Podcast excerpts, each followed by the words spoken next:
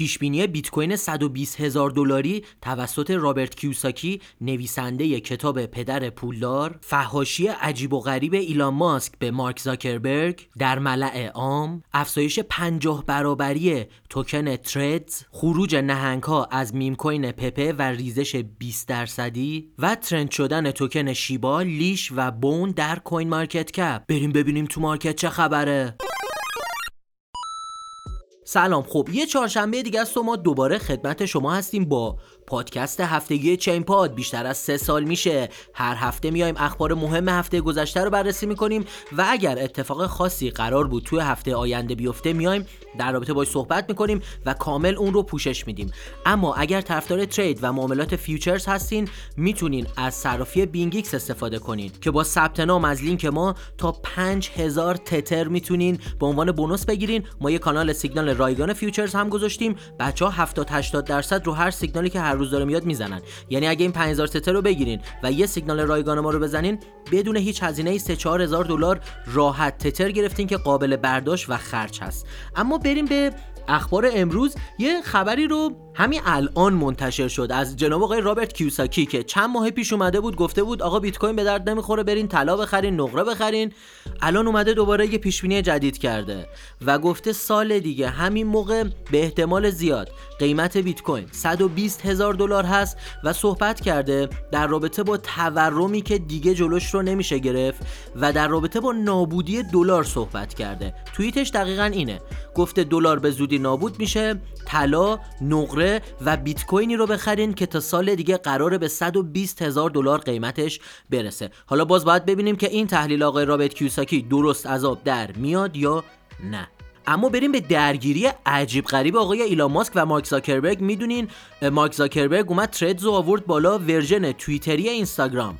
و آقای ایلان ماسک خب کلی سر و صدا کرد. به وکیلاش گفت که یه نامه رو تنظیم کنن برای شکایت بزنن به متا و گفتن که آقای زاکربرگ دقیقا توییتر رو اومده copy paste کرده و Threads رو ساخته و تمام کارمندای توییتر رو با پیشنهاد حقوقهای بالا شارژ کرده اونا رو از توییتر خارج کرده و داره می‌بره توی Threads.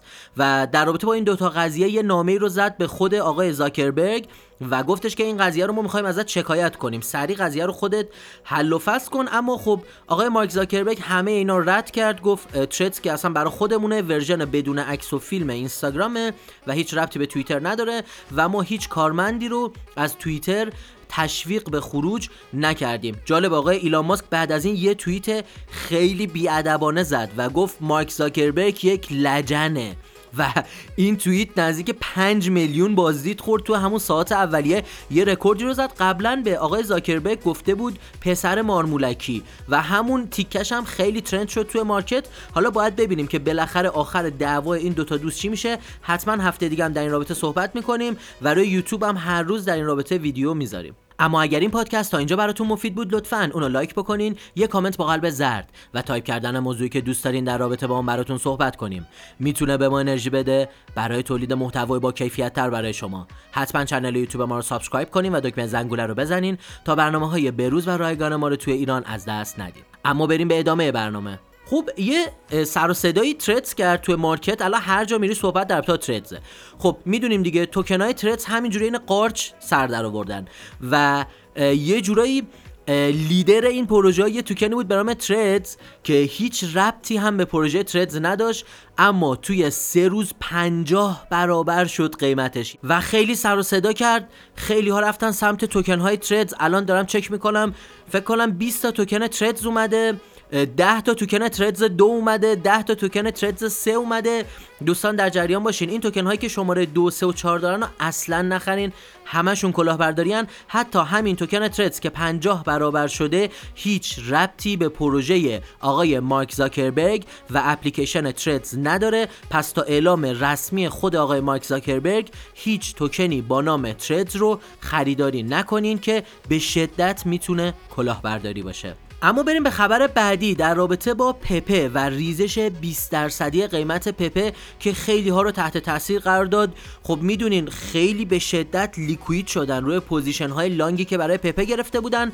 اما بریم ببینیم داستان چی هستش. طبق دیتایی که سایت سنتیمنت منتشر کرده که یک سایت هوش اقتصادی هست و دیتاهای آنچینه پروژه های مختلف رو میاد منتشر می‌کنه گفته که بازیگران بزرگ و نهنگ هایی که پپر رو خریدن.